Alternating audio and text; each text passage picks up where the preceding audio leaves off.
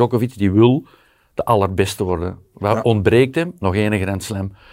Dus die gaat daar alles aan doen, dus noods vroeger verliezen in voorbereidende toernooien, om zijn kansen te maximaliseren eh, op die Grand Slams.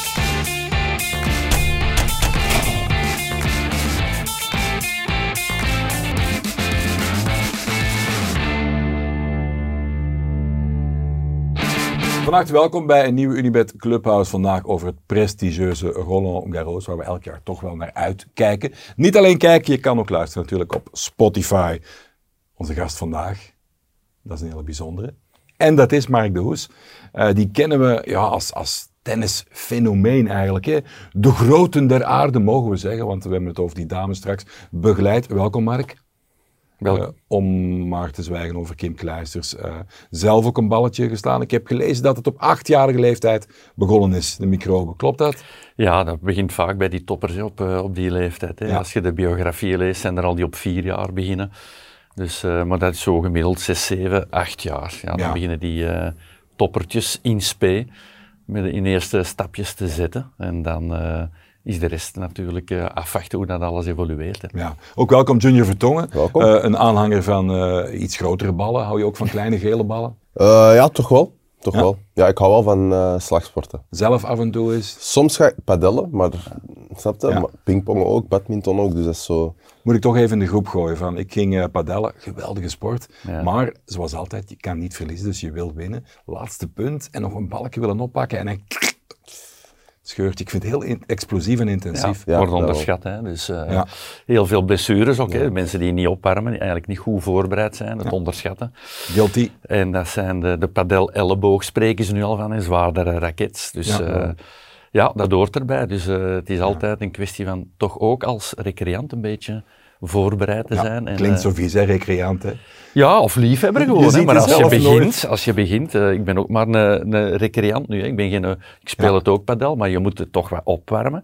En toch eh, een beetje voorzichtig zijn, want het lijkt allemaal, ik ga eens wat smashen.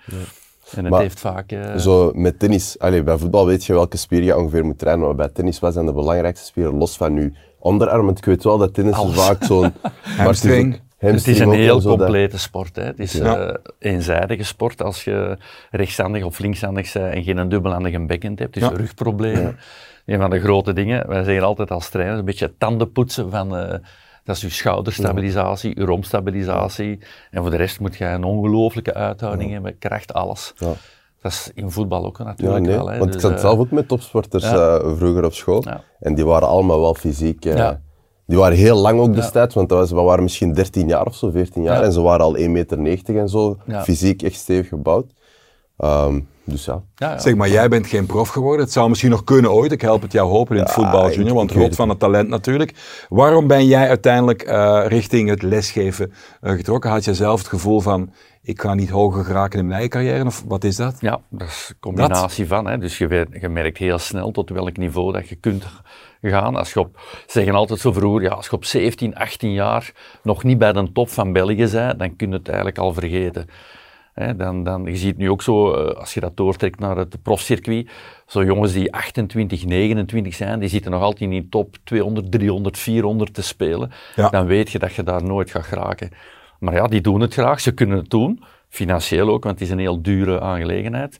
Als je dat kunt doen, geweldig plezant, maar om die een top te bereiken, dat is te laat. Hè. Dus, en als je dan graag lesgeeft, Ja. dan ga je snel naar het lesgeven. Hè. Periode de Brand, eh, Wilrijk, die periode in, jou- in jouw leven. Wist je toen al van, eh topcarrière zit er niet in? Ja. Dan voel je, Nou ja, hoe hoog ben je ja. eigenlijk geraakt? Nummer 35 van België ongeveer. Dat is toch, Dat is- toch Ja, dat is, dat is al lang geleden, dus... eh, Wat is dat op wereldniveau dan? niks. Moet er dan een nul achter? niks, niks. Dat is niks. Nee. Dat is niks. Dat is absoluut niks. Er zijn meisjes, ook bij de meisjes ook, die nu A-speelster zijn, die zijn nummer 900. Dus dat is, dat is echt niks. Hè? Dus het is niet omdat je, als je op 16, 17, 18 al top Belgen bent, zoals we Ja. nu een aantal hebben, eh, bij de jongens, dan kun je zeggen van, hmm, daar zit misschien wel top 100 in, maar Ja. anders. Er lopen er zoveel rond, zoveel talenten rond. Eh, dus dan weet je al, eh, ik ga het niet halen of ik ga het wel halen. Ja. We kennen jou onder andere, dat gaf ik al aan, van eh, de sterke man achter Kim Kleisters jarenlang natuurlijk. Eén van de. Of één van de. Maar klopt het dat je eigenlijk elke eerst leerde kennen? Elke, ja. Dus mijn verhaal is begonnen op de topsportschool. Ja. Als trainer, ik was eigenlijk trainer van Elke Kleisters, die was toen 12. En Kim kwam toen met Karel Maas Ja. op de topsportschool. Karel was er al, maar toen kwam de familie Kleisters. En ik sparde altijd met, met Kim. Dus ik, had toen, ik was toen nog jong en, en goed. Hè. Nu iets ouder en wat minder eh, goed. En eh, zo is dat verhaal begonnen. En dan is Kim privé met Karel gegaan. Ik was altijd, ik bleef op de topsportschool. En eh Karel is dan privécoach, weg van de topsportschool. En na x aantal jaren ben ik coach geworden van Kim. In hoeverre had je meteen door dat dat, dat echt de wereldtop was? Of was dat iets, een, een fenomeen dat nog enorm gecoacht moest worden? Nee, maar dat is iets, dat is een chemie die ontstaat. Je kunt, dat, dat klikte heel goed tussen Kim en mij. Eh, ik geloofde wel dat ze nummer één kon worden, maar dat heb ik ook gezegd, want dan ga je natuurlijk in contact met papa, Wijlen en Lij Kleisters. En die vroeg zo, ja, wat denk je dat ze, kunt, dat ze kan worden? Ik zeg, ja, voor mij kan die nummer één worden. Als je ziet wie dat er toen, hè, Davenport stond op nummer één en zo. Zeg, waarom zou Kim daar niet van kunnen winnen? Wat zei hij dan als je dat zei? Ah, Want, ah, want denk, heel je dat? nuchtere denk je mensen. dat? hè? Denk je dat? Ja. Dat was ook zo bij de planning. Als je eh, start met een speelster, maak je een toernooiplanning. En ik schakelde direct de Masters erbij in. Hoe zegt hij? De Masters, gaat die de Masters? Ah, nou, zeg, waarom kan die de Masters niet halen? Dat zijn de eerste acht beste. En dat was voor hem zo'n teken van, ah ja, die gelooft er toch wel in. En dat is heel belangrijk, vind ik, voor een atleet. Dat je gelooft in u. En dat jij gelooft in een atleet. Ik kan niet iedereen nummer één maken, want ik heb ook met Kirsten Flipkes gewerkt. Ja, die, het is moeilijk om die nummer één te maken. Maar als die een atleet gelooft, van, hmm, die gelooft in mij, dan ontstaat natuurlijk soms iets moois. hè. En dat was, bij ons was dat Ja, gebeurd. Lij leefde heel gepassioneerd eh, Ja, ja. mee, dat is een understatement natuurlijk. Ja. Heb je iets wat jou te binnen schiet van een, van een heel intens moment, dat je, jij ook getuige van was? Eh, op sportief vlak was dat, wij zijn begonnen in, in augustus, ik weet dat nog goed, op de US Open. Ze verloor daar in kwartfinale. En een paar maanden later won ze de Masters toen tegen Serena. Ja, dat was een in het hol van de leven natuurlijk, in Los Angeles. Ja, dat, dat is uw eerste grote moment, dat was fenomenaal. Dat, Hoe gaat dat nadien als de camera's weg zijn? Ik ben ja, dat is leuk, hè, maar dat is niet, geen, geen zotte, zatte bedoeligheid. Nee, dat is gewoon... Leidt ook altijd de controle dan houden? Ja, of- ja, je gaat lekker eten en eh, je drinkt nog iets op de hotelkamer. We zijn niet eh, gaan feesten in de nacht. En zijn er nu eigenlijk ook zo eh, mensen die je traint waarvan je denkt van jij kunt de wereld op behalen? Nee, maar wij hebben er wel een bij ons op de academie. Die zit nu, ik, ik geef nu les op de tennisacademie bij Forest Hills, eh, bij Philippe Cassiers. En daar zit een van de toptalenten van België nu, eh, Alexander Blok, Sacha Blok zoals ze hem noemen. Samen met Gilles Arnaud Bailly. Dat zijn zowat de twee absolute toppers. Die zijn 17 nog, eh, hij is al 18, eh, Alexander Bloks, maar die, ja, die, eh, die beginnen nu al. Die heeft de Australian Open gewonnen bij de junioren onlangs. Hè. En daarvan kun je zeggen, wel die twee jongens die kunnen top 100 halen. Ja. Ja. Nog, nog even over de familie Kleisters. Hè. Op den duur, het is zo intens, je beleeft zoveel schitterende momenten Ja. samen. Word je dan op een duur deel van de familie of blijft er toch afstand? Nee, je wordt natuurlijk wel een stukje van de, van de familie. Wordt, dat wordt heel close. Hè. Je, je, je reist samen, je zit met de mama, was toen altijd mee, vaak met vrienden. Dus je, het, het leuke is van die toppers, die krijgen zo'n hele entourage eh, die mee kan reizen. Want dat kan natuurlijk niet iedereen. Een nummer 300 van de wereld kan dat niet betalen. Dus eh, dat wordt natuurlijk wel eh, een heel intense samenwerking, hè, die dan ook op een gegeven moment stopt. Hè. Dat, als de chemie op is, dan is het, eh, dan is het op. En, maar dat wordt natuurlijk wel heel, heel close en intens. Je, leeft, je Ja. maakt heel veel mee. Eh, ook, ze was toen verloofd met, met Leighton Hewitt. Die verloving springt af. Eh, ja, dat zijn heel intense momenten dat je beleeft natuurlijk. Eh, ja, dat hoort erbij. Hè. Hoe, hoe gingen nuchtere mensen zoals zij zijn en waren natuurlijk, hoe gingen zij om met, met die vijf sterren luxe van eh, omkadering? Ja, eh, was vooral hij, de, de man die de teugeltjes in handen hield. Hè. Dat was nog altijd, eh, die heeft een heel goede opvoeding gehad. Hij wist wat dat elke euro waard was. Dus dat werd niet gesmost met het geld. Nee. Die hield alles, eh, alles nauw in toog. Een woord was een woord. Als je zegt, je moet morgen daar zijn voor een interview, dan moet je morgen daar zijn. Ja. En eh, ja, dat is, daar Dus was hij- eigenlijk de, de manager, vader, alles een beetje, die alles in toog hield. Hè. Ja. Was hij daar eh, zo op, op het juiste niveau beschermend tegenover Kim of ging dat soms Zeker. Nee, verder zeker, dan? Dat je dacht je van, moet voorstellen, een meisje van 18, 19. Hè, Kim was denk 18 jaar als die doorbrak, samen met Justine en hij. Die speelde dan op Wimbledon finale, Kim op Roland Garros, toen tegen Capriati. Ja, dan gaat er een wereld, dat, dat, dat, dat is enorme aandacht, sponsors, contracten. Daar moet, je, daar moet je echt wel de teugeltjes in de handen houden en zorgen dat je een heel goede begeleiding hebt. En er zijn voorbeelden genoeg die totaal ontspoord zijn, Ja. om nu maar Capriati te noemen, hè, die, dat ze toen tegen speelden. Ja, Jennifer. ja, ja. En dan tijd? die winkel die wegen en, en nog andere, andere problemen. Ja, dat is... Ja, want over Kim, als je ze dan tegenkwam, ik kan erover, kan erover zeggen, als ik, als ik ze face-to-face sprak, ja, je, je kan niet iemand minzamer, liever, bescheidener eigenlijk tegenkomen. Nee, heel sympathiek. Dat is toch, hoe uniek is ja, dat? goed opgevoed. Hè. Ja. Dat is opvoeding. Hè. Dat, Dat is echt de, de Limburgse roots meegekregen van vader. Hard werken. Hè, op 14 jaar in de fabriek. Dus die heeft het harde wereldje gekend. Dus Absoluut. Dan, eh, daar moet je geluk mee hebben. Hè. Nog, nog één eh, ding om dat af te ronden, hoofdstuk. Je zei er net Justine in, hè? kunnen we niet omheen natuurlijk. Ze hebben eh, vaak geduelleerd om de hoofdvogel. Eh, was dat achter de schermen veel minzamer dan dat we dachten? Of was dat een persgegeven? Nee, die was heel open, heel ontspannen. Tot op een zeker moment. En dan is die door Carlos Rodriguez afgeschermd. En waarschijnlijk nodig. Die was heel sympathiek, want we hebben vaak samen gelachen, samen Ja. gaan eten. Dat hij ze met parkeren een botsing had gedaan, achteruit ergens tegenreden. Echt hilarische momenten. Maar dan, eh, waarschijnlijk, eh, moest die veranderen om de top te bereiken. En is die, die gaan afschermen en hadden wij nauwelijks nog contact. Dat was vriendelijk een, een goede dag. En sommigen hebben dat nodig. En het heeft succes Allee. gehad, hè, dus hij heeft gelijk gehad. Dus hij vond haar te empathisch eigenlijk. Waarschijnlijk, ja. Dat is toch straf, hè? Ja, ja maar dat is nu ene keer. Want de- te veel empathie kan, kan eh, Ja. tot medeleven, kan voor mindere prestaties dan zorgen in zijn hoofd. Veel, hè. Als je, als je te soft bent, dat is een harde wereld. Ja. Dus ja, dan moet jij wat harder worden. En, Maar hoe kon Kim dan die, die switch maken tussen ja, maar Kim was, een ander, was anders. Hè. Justine had ook een ander verhaal. Hè. Problemen, hè. breuk haar vader, moeder Ja. verloren. Kim had nog altijd die, die, die familie, die nest. Oké, de ouders zijn ook gescheiden, maar dat was een heel ander gegeven. Dan, eh, dan Kim heeft nooit problemen gehad met haar vader. Hè. Dus als je dat vergelijkt met hen, ja, ik ken niet alle details, maar eh, alleen maar wat dat dan Stevig. heeft Kim wel een, een warmere nest waarschijnlijk gehad. Ja. En ja, dat is nu ene keer, wat heeft de ene nodig de ander? Dat is hetgeen dat de coach moet aanvoelen en eh, dan hopen dat u een mayonaise pakt. Hè. Om af te ronden, wordt de Limburgse smurvenvlaai nog altijd samen geconsumeerd bij verjaardagen? Is die band Nee, nee, eh, behouden dat gebleven? Gedaan, dat is gedaan. Dat is allemaal ik gedaan. heb het kamp verlaten Ja. na die Grand Slam. Ja, dan scheiden nu wegen ook. Dan wordt dat een beetje een scheiding. Hè. Dus Ja. ja. ja, dan voelt je dat de chemie op is. Dan is het beter dat, dat je scheidt. En dan is Wim Fisset gekomen. Die heeft dan nog een aantal mooie resultaten behaald met Kim. Ehm, ja, dus eh, zo gaat dat in dat wereldje. Hè. Dat is, eh, ik denk in de voetbal nog erger, de coach. Ja. hè. In het Ja, de- Het voetbalwereldje. is altijd Ja. onderling overleggen. Als je dat hoort, dan weet je, oei, oei, dat is Ja. moeilijk. Hè? Ja. En ook altijd gevaarlijk als een voorzitter eh, zijn vertrouwen uitspreekt in een trainer, dan ligt Ja. hij de volgende Ja, week precies. buiten. Ja, hè. Ja. Bij, bij ons is natuurlijk de speelster die zegt van, mm, maar, maar ja, de speelster staat er alleen voor. Jullie zijn met elf, een coach, dat is, dat is helemaal anders Ja. in het voetbal. Hè. Een paar dilemma's voor jou. Oei. En daarna gaan we ze uitbenen en gewoon helemaal fileren. Eh, Mark de Hoes met een eh, grote D. Ze schrijven het misschien Ja, heel af en toe eens met een kleine. Ja, de House noemen ze je ook af en toe. Ja. Vind ik wel een mooi bijnaam. De drinks are on the house, maar nee, nee, nee, liever niet.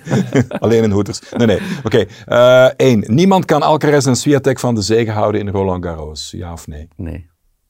Oké. Eh Medvedev en niet Djokovic wordt de grootste belaker. Alcaraz? Eh, op dit moment in de Ja korte nee, toekomst, eh, ja. Oké. Eh Mertens wint in Parijs vierde Grand Slam in het dubbel. Ja. Korte bijvraag erbij. Ik vraag me altijd af, als je bij Elise bekijkt, die verschillende partners van, van in het dubbel, hè, hoe wordt dat eigenlijk geregeld? Ik begrijp het soms ook. Komt dat overeen? Eh Ze winnen, dat een, zelf? ja, ze winnen een Grand Slam en dan een paar toernooien daarna gaan ze uit elkaar. Ik snap dat ook niet. Persoonlijke belangen, coaches die tussenkomen? Ik denk vrouwenlogica. Steal the glory, the thunder. Is dat vrouwenlogica? Nee, maar dat is zot? Je zou denken dat iemand toch een vast paar Ik lange snap dat ook niet. Als je zo'n succes hebt en je ziet dat bij een ander aantal paren wel, dan uh, ik snap dat ook niet. Dat is iets, dat kunnen wij mannen niet verklaren, denk ik. Nee. En nog één, eh, ja, er bestaan geen domme vragen, zeggen ze altijd. Alleen domme antwoorden. Maar op het risico van, ik ga toch vragen. Hoe komt het dat je in dubbel soms veel sterker kan zijn? Ah. In, je zou denken, de lekenlogica is, oké, gedeelde smart, Ja. teamwerk, het halve werk, zogezegd. Maar dat is natuurlijk een foute eh, Nee, perceptie. Of toch? gedeelde druk, hè. Ah ja, oké. Gedeelde smart is misschien veel gezegd, maar druk wel, hè. Dat is een beetje het teamsport. Ja. Hè, en dat is bij padel ook natuurlijk. hè. Je bent met twee. Ik heb ook altijd veel beter gedubbeld dan geenkel, maar nooit eh, ergens een carrière. ge- Maar dat is iets dat u ligt ook, dubbel spelen. Ja. Je moet dan wel een goede partner vinden, dat is ook niet evident. Maar dat is gewoon puur eh, eh, het, het, het spelletje op zich, dubbel, dat u beter ligt dan enkel. Ja. Dus als we doortrekken naar eh, team, plezant, empathisch, dan zijn dubbelspelers toffere mensen. Eh, het zijn in ieder geval, uh, dubbel specialisten, zijn teamspelers, maar dat toffere mensen zijn. Maar, is binnenkom. te veel geld en was te veel punten. Het is competitie, nee, dus nee. je hebt er heel sympathieke eh, tussen zitten. We hadden het over Alcaraz, eh, natuurlijk dan in één adem vernoemd eh, Medvedev en eh, Djokovic. Eh, als we zeggen eh, Alcaraz, Medvedev, Djokovic, is dat een soort van effectieve waardeverhouding? Hoe zit in het tennis, Ja. hoe, hoe spelen die procenten van beter of niet beter? Hoe hangt dat? ook van ondergrond. Hè. Maar eh, op, natuurlijk op gravel moet je Alcaraz het voordeel van de twijfel geven. Alhoewel Medvedev nu weer het toernooi heeft gewonnen. Alcaraz vroeg verloren. Van, eh, maar dat is altijd, ja, ik heb er altijd mijn bedenkingen bij. Soms, zeker bij Djokovic nu ook. Die, die Djokovic is weer een apart geval. Het zijn allemaal aparte verhalen eigenlijk. Hè. Djokovic die wil de allerbeste worden. Wat Ja. ontbreekt hem? Nog één Grand Slam. Dus die gaat daar alles aan doen, dus noods vroeger verliezen in voorbereidende toernooien, om zijn kansen te maximaliseren eh, op die Grand Slams. Ja. Gravel is natuurlijk niet zijn allerliefste ondergrond. Daar heb je Medvedev, eh Alcaraz zeker, eh, en nog een paar andere kroonpretendenten, een Rune. Ja. Eh, er zijn er nog, Sinner en zo, in mindere mate, is wat minder aan het spelen. Maar die wil ten allerbeste. In wat is hem al de beste? De Masters 1000 toernooien. De, heeft nu bijna de meeste Grand Slams. Dus dat is nog één doel. En dan is hem God. Hè. Ja. Dat is zijn doel. Wie is de coolste kikker in, in, in tiebreak situaties? Eh, want zo'n Djokovic, als je in de hele coronatijd, hoe Ja, hij ook ja, communiceert, al die verhalen eromheen, dat is ook het imago, is zo. Je zou bijna denken dat dat toch een soort van de rock. Ja, dat is hetgeen dat gaat. Onaantastbaar. Ja, dat had je met Nadal op gravel, op Roland Garros. Maakt dat jou ook een betere kandidaat in tiebreak situaties? Ja, je hebt je reputatie mee. Hè. Dus eh, ik denk niet dat iedereen stond te springen om tegen Nadal te spelen op eh, Roland Garros. Zeker nu niet, ook al is hem eh, gekwetst en zo en dit. Dat blijft Nadal, dat blijft Roland Garros. Ja. Dus dat is uw aura, uw, uw reputatie die je mee hebt, de druk waar dat je mee op kunt. We zagen die voorbereidingstoernooien Barcelona-Madrid, waar Alcaraz het eh, niet Nee, slecht deed, ja. understatement. Eh, hoe belangrijk is dat richting Roland Garros? Toch, ja, ook omdat er wat blessures bij te pas komen. Eh, hij heeft al wat blessures gehad, hij is nog maar 18, 19 jaar, dus dat is ook al verontrustend natuurlijk. Buikspierletsel enzovoort. Dus ja, verliezen is nooit goed, hè, want dat doet de anderen ook geloven dat je eh, verslaanbaar bent. Zoals dus- tegen die Hongaar. Ja, ja, het is, nu, het is, het is pas gebeurd. Hè. Maar ik heb dat ooit horen zeggen ook bij, bij Leighton Hewitt. Die was nummer één. Dat was de periode dat hij met Kim was. En eh, hij begon wat te verliezen. En die coach, Roger Rashid, zei, ja, dat is, dat is gevaarlijk. Zegt hij, waarom? Omdat de anderen beginnen te geloven. Ah, Leighton Hewitt was ook de muur. Hij is onverslaanbaar. Hij begint te verliezen. En als je dat ziet, dan beginnen die anderen ook te geloven dat je verslaanbaar bent. En dan is het Ja. gevaarlijk. En Swiatek heeft dat ook gehad. Een reeks van 37 overwinningen. En ineens stopt dat. Eh Raducanu, eh, fantastisch eh, parcours. US Ja. Open gewonnen. Poef, gedaan. En nu in de lappenmand. Dus Hoe zit het met de, de recente blessure-historie van, van de toppers richting Roland Garros? Ja, ze hebben allemaal hun bobo's. Hè. Dat Ja. is, eh, en je weet dat het of fond nooit. Hè. Sommigen geven ook op, geblesseerd. eh, om zich toch maar maximaal eh, voor te bereiden op Roland Ja. Garros. Als er Grand Slams aankomen, zie je altijd opgaves hier en daar. Ja. Om die Grand Slam niet in, eh, in eh, het gedrang te brengen. Had, had Alcaraz geen, geen sukkeltje met de hamstring ook? Ja, Januari. ook een buikspier gehad. eh, Maar dat zijn toch dat zijn bijna logische blessures die ze allemaal willen. Ze hebben niet. Ja, ja, maar dat is gevaarlijk. Hè. Dat is topsport. hè. Ik moet het u niet vertellen, waarschijnlijk. nee. Hè. Dat, is, bij- dat is overal. Je zit altijd op de grens van, uw, van het, het maximale dat je lichaam aan kan. Hè. Ja. Dus, en dat speelt natuurlijk mee. Hè. Dus gaat het dan door, gaat het niet door? Ja, dan is het beter dat je, dat je stopt. Eh, Alcaraz heeft op een gegeven moment toch zijn wedstrijd doorgespeeld. En dan ging hem, hij liep op elke bal naar het net. eh, om die rally zo kort mogelijk te houden. Maar in, vo- in, in, eh, in aanloop naar een Grand Slam, geen risico pakken. Dat is de boodschap. Is hoe, hoe zie jij de pril ontstane liefdeshistorie, understatement, tussen Medvedev en Gravel, die er geen fan van was, ja. die blijkbaar iets beter zich ontwikkelt op, op Gravel ja, fantastisch. Hè? Dat is, eh, Hoe dat is- komt dat? Hoe verklaar je dat? Ja, dat is het. het, ja, training? hoe verklaart je, ik zal een ander verhaal vertellen. Hoe verklaart je dat Kim Kleijsen zegt: Ik speel niet graag op gravel? Ja, zo Die speelt op 17, 18 jaar finale tegen Capriati, verliest 13-11 en heeft altijd een, een, een, eh, een haat-liefde. Het zal meer haat geweest zijn ten opzichte van Roland Garros. Dat is het omgedraaide misschien bij Medvedev. Het ligt hem niet goed en toch begint hij wat succes te halen. En, en eh, evolueert een speler, Ja. wordt ouder en begint dan toch het spelletje door te hebben en te gedijen. En dan krijg je daar het omgekeerde verhaal van, ik, ja, Ja. zoals Lendl zei, gras is voor koeien. Of, of als Krajcik, ja, zo kan dat allemaal draaien. Ja. Ligt dat soms ook aan, aan hele kleine dingen die de buitenwereld nooit te zien zal krijgen naar de cultuur van het land, de omkadering, de, de, de hotels, de courts. Ja, maar meestal heb je wel... dat zou als eh, prof niet mogen eigenlijk. Meestal hè? heb je wel een klik ook zo. Hè. Je hebt toernooien waar dat je altijd goed speelt. Die gaat je, ja, dat kun je niet verklaren. Je gaat ook altijd goede resultaten hebben. En dan ontstaat zo'n eh, een chemie, zoals tussen coach en speler. Zoals staat er ook een chemie bij een toernooi, waar dat je je goed voelt. En dat kan ook groeien. Hè. Dus Ja. eh, je evolueert ook als speler. Hè. Je spel evolueert. De coach kan daar een invloed op hebben. En, en dan op trainen en op werken. En dat is een proces. Hè. En dan Ja. kan dat lukken. Ja. Vind je dit nu interessant? Like en volg ons dan hier op Spotify en mis niets. Ik heb hier een paar namen opgeschreven eh, van niet meteen eh, kandidaten voor de hoofdrol, maar goede outsiders. Het Zverev, Sinner, de gekende namen, Tsitsipas, eh Ja. Ruud, Rune. Ja. Hoe zie jij zij, hoe zie jij hun verhaal in deze Roland Garros? Zitten er Ja, erbij waarvan jij tweede week, meer verwacht dan anderen? Nee, maar die, ik denk niet dat ze de titel gaan halen, maar het worden wel stevige tegenkandidaat of titel, maar ik denk dat je Djokovic, Alcaraz, Medvedev, denk dat je dan de belangrijkste hebt voor de, voor de titel. Eh, maar het is een wedstrijd, maar ja, best of five sets, dus behoorlijk lang. Ja. Dus er gebeurt heel veel, kan heel veel Maar er gebeuren. verrast toch altijd één iemand Ja. op minimum, hè? Maar ik zie bij de mannen niet direct iemand verrassen. Nee. Kan, kan alleen een outsider verrassen als een oude blessure opspeelt bij een van de drie Dan wordt zeg maar? geblesseerd. Wat is de kans daarop?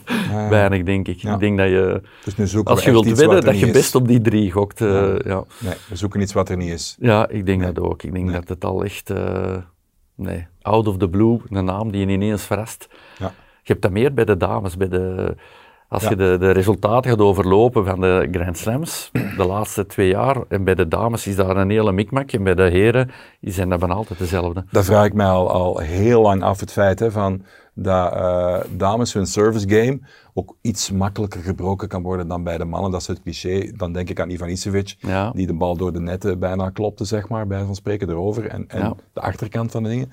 Eh, speelt dat nog altijd mee, dat die servicegewijs, dat dat makkelijker te breken is? Het is, het is allemaal aan het veranderen. Ja. Je ziet enorme tendensen. Bij eh, de dames was dat al gebruikelijk, veel breaks. Dat begint bij de mannen ook te gebeuren. Ja. Het is, het is, eh, vroeger was dat één break, de tijd van Federer zelfs nog. Eén break, de set is gedaan. Dat is allemaal niet meer. Dus het is allemaal aan het veranderen. Iedereen begint ook van iedereen te winnen. De nummer 99 kan gerust van een top 10 speler winnen. Dat was bij de dames al langer bezig. Ja. En die tendens, zeker als die drie toppers er gaan uitvallen, want ze worden allemaal wat ouder. Hè. Federer is al gestopt, Nadal volgend jaar. Ja. Djokovic, wanneer, dat weten we niet. Dus die tendensen komen allemaal ook bij de mannen, vind ik persoonlijk. Die moet nog president van Servië worden. Ja, dat kan ook wel. Dat zal hem wel worden ook, als hij dat wilt. eh, Die wordt alles, als, ze, als hem zijn zinnen erop zet. Ja. Dus dat zijn fenomenen die... Je ziet meer breaks bij de mannen. Je ziet ook, ja... Ik, eh, we hebben het eh, daar straks nog over gehad. eh, Ruud, die eh, een set en 4-2 voor staat en nog verliest. Dat was vroeger niet waar. Wordt ook waar. Dat was al waar bij de dames. Wordt ook bij de heren zo. Dus er zijn zo'n aantal tendensen. Het is, het is helemaal aan het veranderen, tennis. Het wordt breder, de top. Eh, en iedereen kan van iedereen beginnen winnen. Ja. En dat maakt het natuurlijk wel leuk. Eh, anderzijds is het ook leuk om zo die iconische matchen. Wij denken dan nog aan Borg McEnroe. Eh, hè, Federer, eh, Nadal en zo. Dat was ook leuk om te hebben, maar ja, het tennis evolueert, de sport evolueert. Hè. Voor de jonge luisteraars, kijkers alleen nog maar de interactie tussen McEnroe en Empire. Dat was altijd, dan kon je Ja, enkel dat de audio... veranderen, hè, want vanaf, hè? vanaf 2025 wordt alles met de computer, hè, dus geen lijnrichters niet meer. Nee. Alles wordt gecalled, die- dus die stoelscheidsrechter heeft er niks meer te doen. Die kan alleen zeggen time violation en dan zegt doe iets voor. Ja. Voor de rest verandert dat allemaal. Ik moet wel zeggen, dat de, de attractiviteit of de aantrekkelijkheid van tennis voor mij bestaat toch vooral uit spectaculaire lange rallies. Dus Ja. ik was ook niet altijd... ah, ik vond het knap hoe zo'n Ivanisevic... Ja. eh, ja, Krajcek had ook een goede service. Hè. Ja. Maar puur hoe dat het spel zich ontwikkelt, dat is toch het echte tennis. Hè. Onmogelijke Ja. ballen terughalen, die slides, Ja. die, die, Dat heb je nu nog hoor, maar het hangt ook Ja. af van figuren, vind ik. Hè. Je hebt nu een Kyrgios, toch zo jammer dat hem, er, eh, eh, dat hem gekwetst is. Ja. Hè. Die finale speelde vorig jaar in, eh, in Wimbledon. Want de namen die jij noemt, die gaan de jonge kijkers niet meer Nee, kennen. nee, nee, dus, eh, je hebt daar een Rune, ook soms een heel irritant kereltje op de baan, maar dat is leuk. Hè. Dus Ja. dat is plezant dat er zo'n figuren zijn die niet altijd de sympathie mee hebben. Medvedev ook, eh, was ook niet altijd de meest sympathieke. Hè, die begon aan het publiek wat uit te dagen, geweldig natuurlijk. Eh, maar eh, daar hangt tennis ook, daar hangt een sport ook aan vast. Hè. Dat heb je in voetbal zo, dat heb je in basketbal. Ja. Je moet zo van die figuren hebben die tot de verbeelding spreken en die de jongens, de jonge kijkers of de jonge sporters aanspreken. Hè. Maar ik vraag me eigenlijk af, want als je kijkt naar vroeger, dan is het inderdaad, hoe wij eerder hebben besproken, dan is het eerder dat er vaak dezelfde toppers Ja. zijn. In de voetbalwereld is dat ook, was dat ook het geval. Dan heb je bijvoorbeeld Messi en Ronaldo tijdperk, Ja. dat telkens hetzelfde is. Maar waaraan zou dat liggen dat dat nu evolueert en dat iedereen zo meer en meer kansen krijgt? Want Ik denk vooral omdat er meer mensen beginnen sporten, het wordt meer geprofessionaliseerd, er wordt beter getraind.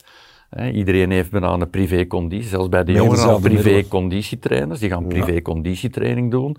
Dus het wordt allemaal geprofessionaliseerd, wat maakt dat, dat er ja, meer mensen komen. Ja. Dus dat die top gewoon breder wordt. Eh, er is veel geld mee te verdienen, zeker individueel in tennis. Bij de voetbal ja, is dat een heel ander verhaal natuurlijk, maar eh, dat trekt meer mensen aan. En ik vind het altijd jammer als je wat zwemmers of atletiekers verdienen en je ziet dan die individuele tennis, om niet over turnen te spreken. Eh, dat, is, dat, is, dat spreekt mensen aan. Hè. Dat, dat maakt ook dat meer mensen er veel voor over hebben om het, om het te bereiken. Iga Natalia Swiatek. Swiontek, ja. Moeten we zeggen. Moeten we zeggen. Ja. Probleem voor De commentatoren. Eh, wat denk je? Kan ze haar titel... eh, Kan, kan, Verlengen? maar eh, ja, ook al afgezegd het laatste toernooi of opgegeven met blessure. Er zijn er altijd aan de opkomst. Ribakina, nog niet vernoemd die naam, die dan Wimbledon ook al gewonnen heeft. Dus ze is niet meer ongenaakbaar. Ik zeg het, zoals we daarnet zeiden, als je begint te verliezen, ja, dan, eh, of als je blijft winnen, wordt een druk hoog. Als je begint te verliezen, wordt een Ja. druk hoog. Dus is, ja, titelfavoriete, maar heeft moeten opgeven onlangs in het vorige toernooi. Dus twijfels, geen risico nemen natuurlijk, maar is één van de grote namen. Hè. Arina Sabalenka, Sabalenka en, en die Rybakina. Australian Open, denk ik. Ja, dus dat zijn de drie. Dat zijn Dus de drie. de mannen drie. zijn- ja. En we hebben er bij de vrouwen drie. Hè. Dus Ja. eh, dat zijn voor mij de grote... Rybakina op gravel natuurlijk, is weer een ander verhaal, maar Ja. het kan. Ja, En hoe, zeg jij Swiontek? Swiontek moet je zeggen. hè. ja.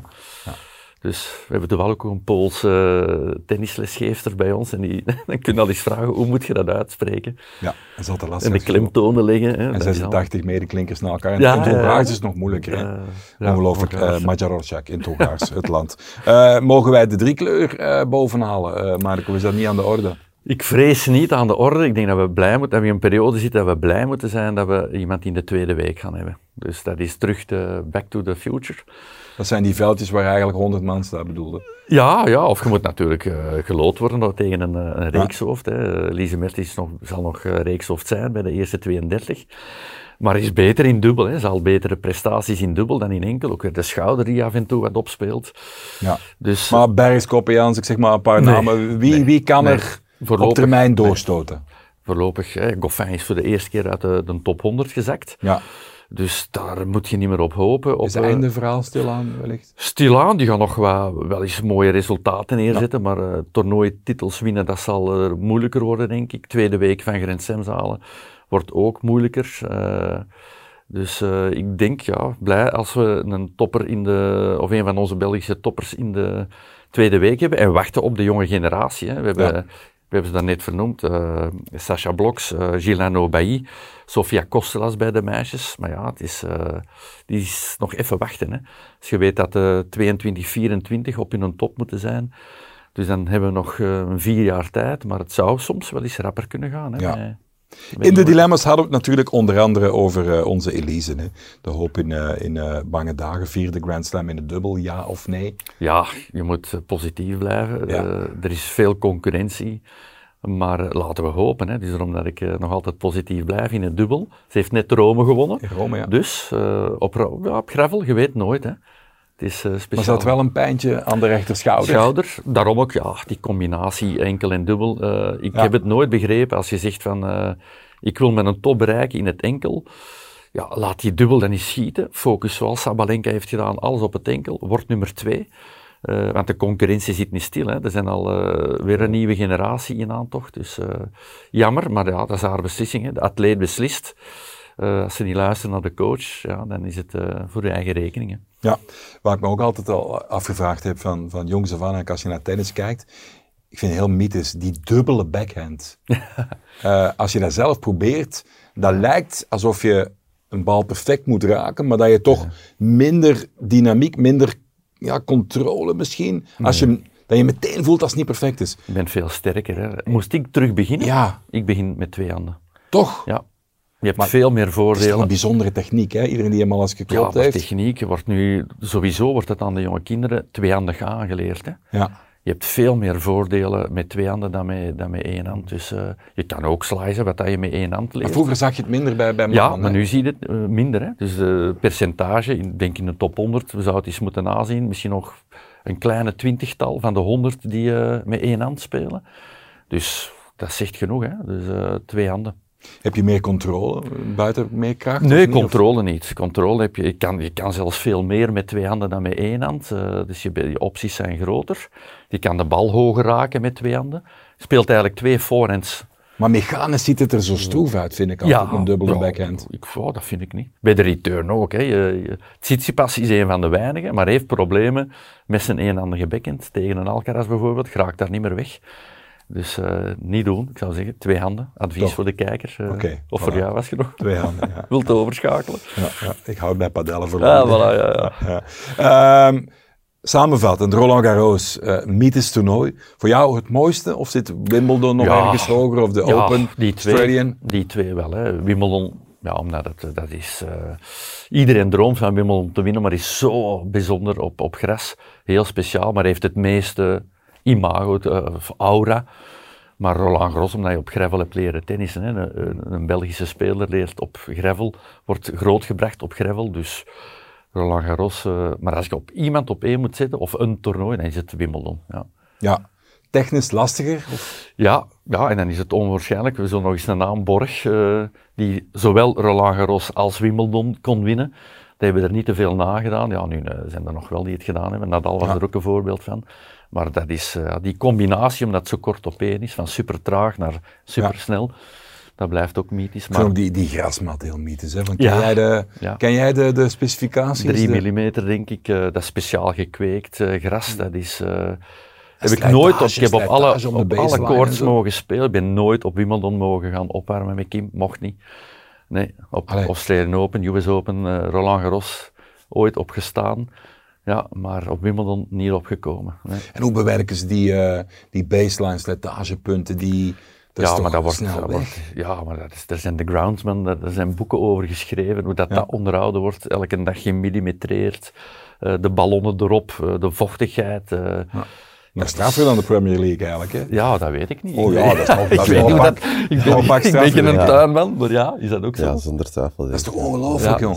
Zeg, en was die man met een mol zit op Wimbledon? Ja, ja, ja, dat Zou dat ooit gebeurd Ja, zijn? want ik heb er bij mij thuis in zitten en dat is inderdaad wel lastig. Dus, eh, En jij lokt die dan aan de, aan de nee, uitgang. ik- nou, de natuur mag zijn gang hebben. Hè. Ja. Dat is goed voor de drainage van het gras, maar bij Wimbledon zouden ze er niet mee lachen, denk ik. Maar dat is een goede vraag, hoe dat ze daar... Ja. Mollennetten, ik denk dat dat de enige is rond heel de veld, mollennetten Of van die engerlingen, of hoe heet het? Ja, die eh, oké. de wortel eh, Ah, ja. opvreten kan je. Ja, dat Ja. kan- je kan ermee zitten, Ja. maar je, kan, je weet nooit hoe het komt, Nee. wanneer het weg is. Dus toch wel ja, wetenschap. Ja. Knap, knap. Er is een boekje over lezen. Eh, nog één ding over de, de etiketten in het algemeen, de stijl. Ja, Wimbledon, de, de, de maagdelijk witte, Ja. eh, bijna koninklijke stijl. Is dat iets wat jou altijd ook wel Wel, ik- aangetrokken ja, ik ben natuurlijk al wat ouder. Ik heb nog eh, bij ons op de club, je noemde daar straks de brand in Wilrijk. Wel, daar hingen nog de bordjes eh, witte kledij verplicht. Ah ja.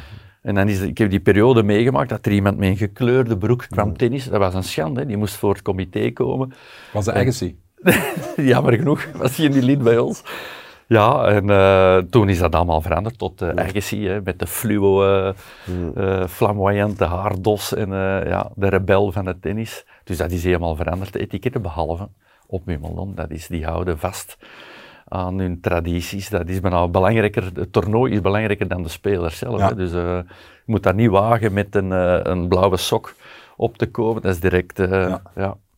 En discipline bij publiek, want je hebt Ja. aan de publiek, de ene publiek Ja. is de andere niet. Hè? Want de regel is nee. effectief voor de service. Ja, ja, ja, ja. ja je hoort eh, bij sommige Grand Slams op eh, Parijs, ook Parijs publiek, niet eenvoudig. Dus eh, best niet tegen het harnas eh, injagen. Of je moet daarop kicken natuurlijk, hè, van een Medvedev.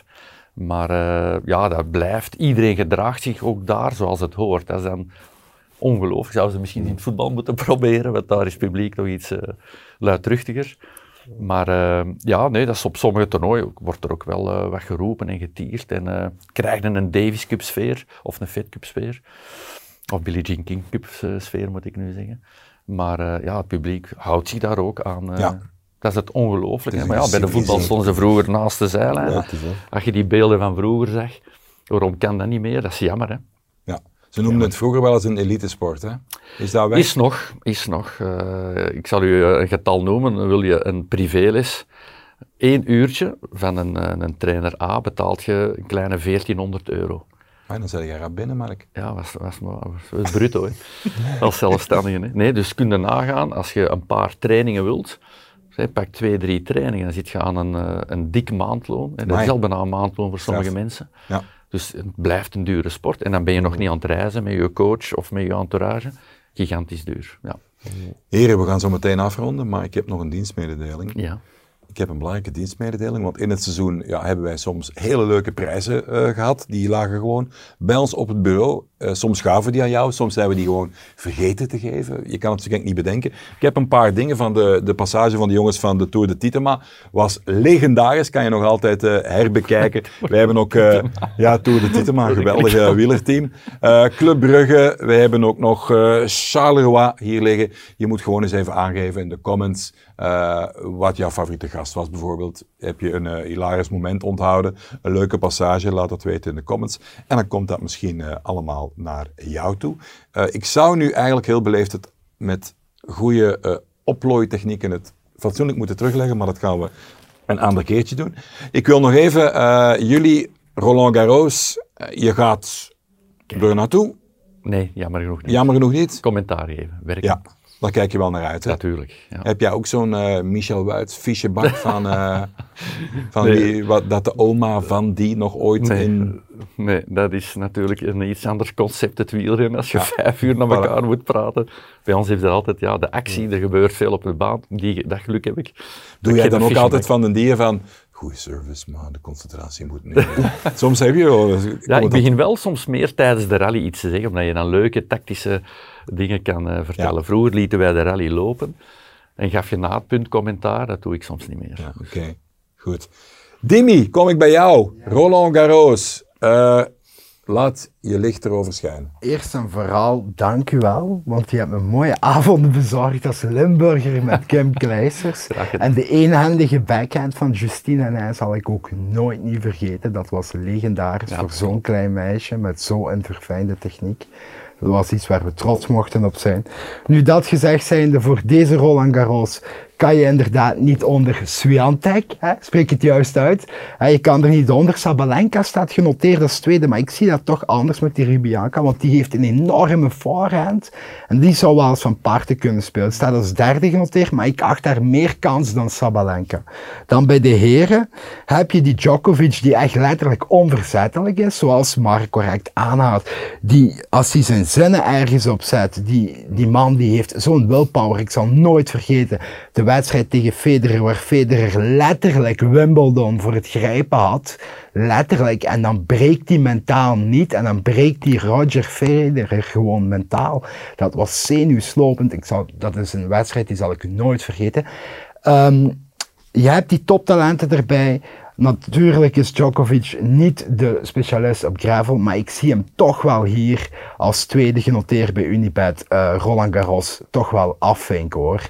Uh, en als outsider mag je niet vergeten dat we zitten met een uh, Medvedev met een zeer goed voetenspel. In Rome kwam die zeer goed over, maar zijn probleem is mentaal. Moet hier goed zitten. Als het hier goed zit, is dat een absolute wereldtopper. Staat ook aan meer dan 10 genoteerd bij Unibet. Uh, dat is een zeer hoge notering, dus ik zou gaan voor winnaar Djokovic. En als absolute outsider zou ik gaan voor Medvedev. Dankjewel, Dimi. Ik ga jullie bedanken, Junior Vertongen en uh, Mark the House. Dat mogen we nu wel zeggen. Hè. Jij gaat zo meteen nog lekker padellen wellicht. Nog wat grasduinen, training voorbereiden. Geven, training geven. Training, training geven. En padel volgen. Hè, maar toch altijd met, de, met dezelfde passie, nog altijd hetzelfde ja, plezier? Ja, ja, omdat we ook uh, jonge competitiespelertjes trainen. Dus ja, en je wordt nooit kwaad bij een unforced error? Nee, toch niet. Kwaad okay. niet. Goed, ik ga jou bedanken bij deze. Was echt heel plezant. Veel bijgeleerd. Uh, jullie ook bedankt om te kijken en graag tot de volgende keer. Bye bye. Unibet Clubhouse nu ook op jouw favoriete podcastplatform. Luister waar en wanneer je wil.